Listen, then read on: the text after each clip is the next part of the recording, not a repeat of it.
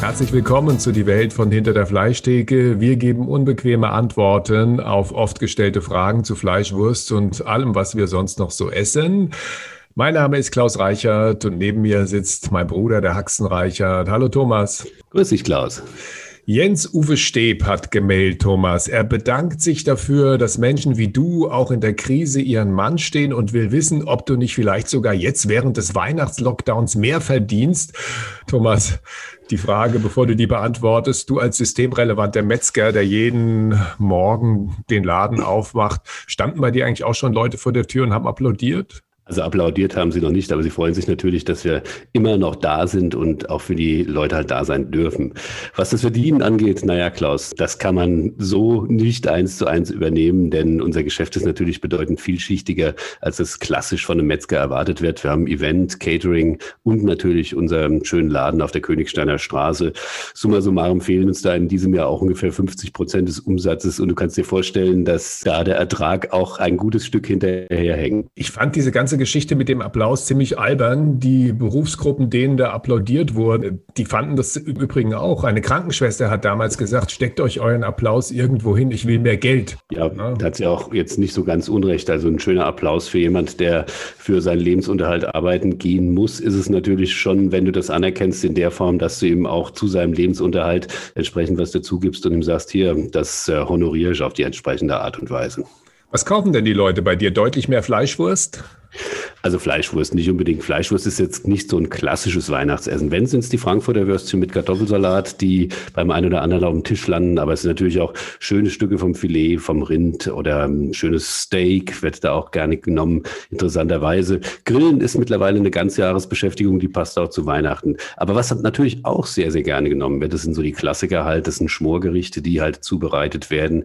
Die Familien sind dieses Jahr ein bisschen kleiner, man merkt das auch an den Einkäufen. Also ich habe so den Eindruck, dass äh, unsere unsere Mitbürger sich schon sehr daran halten und halt einfach auch wissen, was die Stunde geschlagen hat. Wenn wir nächstes Jahr wieder zusammen feiern wollen, müssen wir halt jetzt ein kleines bisschen mehr Rücksicht nehmen. Das ist interessant. Du kannst sozusagen an der Größe der Einkäufe kannst du abschätzen, für wie viele Leute gekocht wird und die Leute halten sich tatsächlich an diese Beschränkung. Oh ja, das kann ich äh, sehr wohl abschätzen. Das ist vollkommen klar. Die Fleischportionen, die sind so, ja, seit vielen, vielen Jahren schon, wenn sie denn eingeholt werden und eingekauft werden für die Feiertage, relativ gleich. Und da kann man schon ganz gut dran erkennen, wie viele Leute da feiern. Und es ist tatsächlich so, dass die Portionen halt in einem Umfang sind, dass man erkennen kann, dass da keine Partys stattfinden. Kaufen die Leute auch ganz oder bestellen die bei dir was vor, was du dann fertig lieferst? Ja, das machen wir natürlich auch. Das ist klar, das ist ein Teil unseres Geschäfts. Natürlich äh, dem, demjenigen, der es halt bequemer haben möchte am Heiligabend oder sich um Dinge kümmern möchte, die er für wichtiger hält, natürlich da auch zur Hand zu gehen und Dinge zu liefern und vorzuproduzieren beziehungsweise vorzubereiten, die du zu Hause nur noch warm machen musst oder halt gerade so, wie du sie von uns bekommst, dann halt letztendlich auch auf dem Tisch servieren kannst. Wir haben über systemrelevante Berufe geredet. Unsere Mutter lebt ja seit vielen Jahren in einem Pflegeheim in Wiesbaden. Hast du das Gefühl, die Leute dort machen einen guten Job? Einen hervorragenden Job machen die.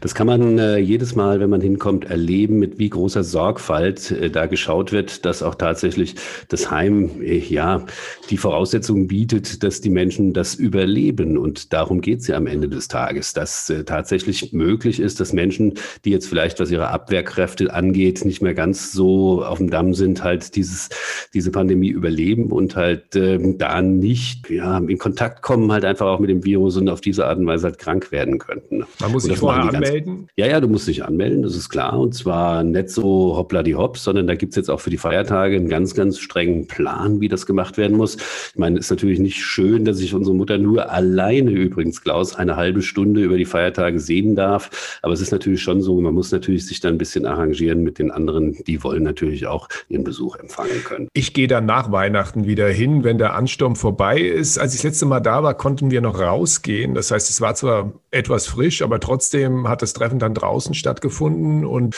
da bringt sie jemand vor die Tür und du kannst dann in diesem Park vor dem Pflegeheim kannst du dann mit ihr sitzen und kannst dich ein bisschen unterhalten, aber viel unternehmen kann man nicht.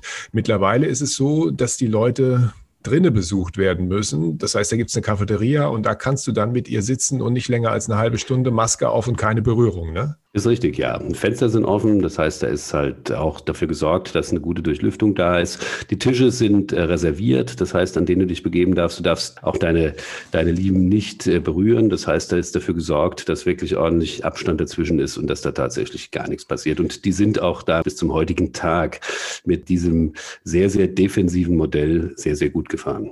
Ich glaube, es wäre eh besser, wenn grundsätzlich nicht so viele Leute an den Feiertagen in den Heimen da aufschlagen würden. Ich glaube, die alten Leute freuen sich auch an jedem anderen Tag über Besuch. Ich glaube es auch, Klaus. Ich glaube, das ist egal. Da ist jeden Tag Sonntag oder auch jeden Tag Feiertag. Und ich denke mal, wenn ihr da zwischen den Jahren hingeht oder wenn du, ähm, wenn Menschen ihre Lieben besuchen wollen, das zwischen den Jahren machen, das spielt keine Rolle. Darf es ein bisschen mehr sein? Wir reden nicht nur über Fleisch und Wurst, wir verraten auch, wie es am besten schmeckt. Kommt noch ein Tipp zu Weihnachten oder zu Silvester. Was ist das beste Fleisch für Fondue, Thomas? Ah, natürlich Rinderfilet, Kalbslende und äh, leckeres Schweineländchen. Und dann hängt es natürlich auch ein bisschen davon ab, wie du deinen Fondue zubereitest. Der Klassiker ist ja Bourgogne, das heißt, es wird im Fett nachher gebraten, das Fleisch. Und dann gibt es so Stücke, die sind so wie geschnetzeltes geschnitten oder aber dieses klassische Chinois. Das bedeutet, in einem, in einer Fleischbrühe wird das Fleisch halt gegart und dann mit leckeren Würzsoßen halt entsprechend aromatisiert. Und dann sind so ganz feine Plättchen, die da gemacht werden, dass es halt in Sekundenschnelle dann fertig ist. Bourgogne, das ist eine Tradition Tradition, die aus dem Burgund kommt in Frankreich. Chinois ist tatsächlich etwas, was so mit diesem Asia-Food-Trend hier nach Deutschland gekommen ist. Ja, ja, klar, in, in der Brühe gegartes Fleisch. Und die Brühe schmeckt natürlich anschließend auch noch großartig. Die kannst du ja auch essen. Und Raclette, das kann man nur nicht bei dir kaufen. Da ist ja, glaube ich, Emmentaler Käse drin. Es gibt, glaube ich, im Wallis einen richtigen Raclette-Käse. Aber wie gesagt, das ist eine Tradition, die finden wir ganz gut, aber besser Fleischfondue. Ja klar, Fleischfondue. Ich meine, beim Raclette, du kannst äh, natürlich auch Fleisch dazu essen. Das ist ja nicht so, dass du nur Fleisch essen müsstest. Gell? Also wenn du das gerne magst, dann äh, das kleine, ein oder andere kleine Filet passt da natürlich auch schon sehr, sehr gut dazu. Und immer dran denken, wenn man Raclette isst, ich kenne diese Tradition, glaube ich, aus dem Asterix-Heft von damals. Genau. Wer sein Brotstück verliert im Topf, erstmal, glaube ich, zehn Schläge mit dem Stock und dann irgendwann genau. in dem See versenkt. Ja, mit einem Stein und einem, einem an den Füßen ab in den See, genau. Okay, da passt dann beim Musikwunsch äh, von heute ganz gut dazu. Und zwar Highway to Hell. Und zwar nicht das Original von ACDC, sondern von Carla Bruni. Kennst du oh, diesen Song? Ja, also sie ist auch deutlich hübscher als die Burschen von ACDC. Ja, ich habe sie gesehen im Konzert. Das war in der Jahrhunderthalle. Das Interessante daran war, das war damals, als ihr Mann noch französischer Staatspräsident war. Und es war groß angekündigt und die Jahrhunderthalle, es waren traurige 300 Leute da. Also sehr, sehr leer. Aber ich hatte das Gefühl, es war eine ganz gute Stimmung. Die haben es ganz gut, die Stühle ja. abgehängt. Das heißt, es sah nicht so trostlos aus.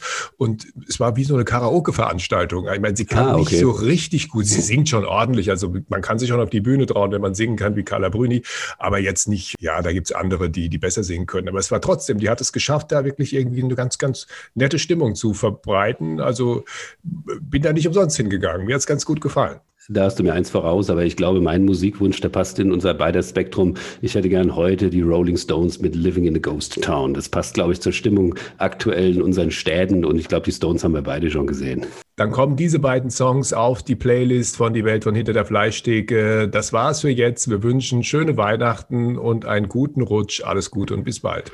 Ja, schöne Feiertage auch von mir und lassen Sie sich, was immer Sie essen mögen, es gut schmecken, am besten vom Haxenreichert. Und wir wünschen natürlich viel Schwein fürs nächste Jahr. Ja.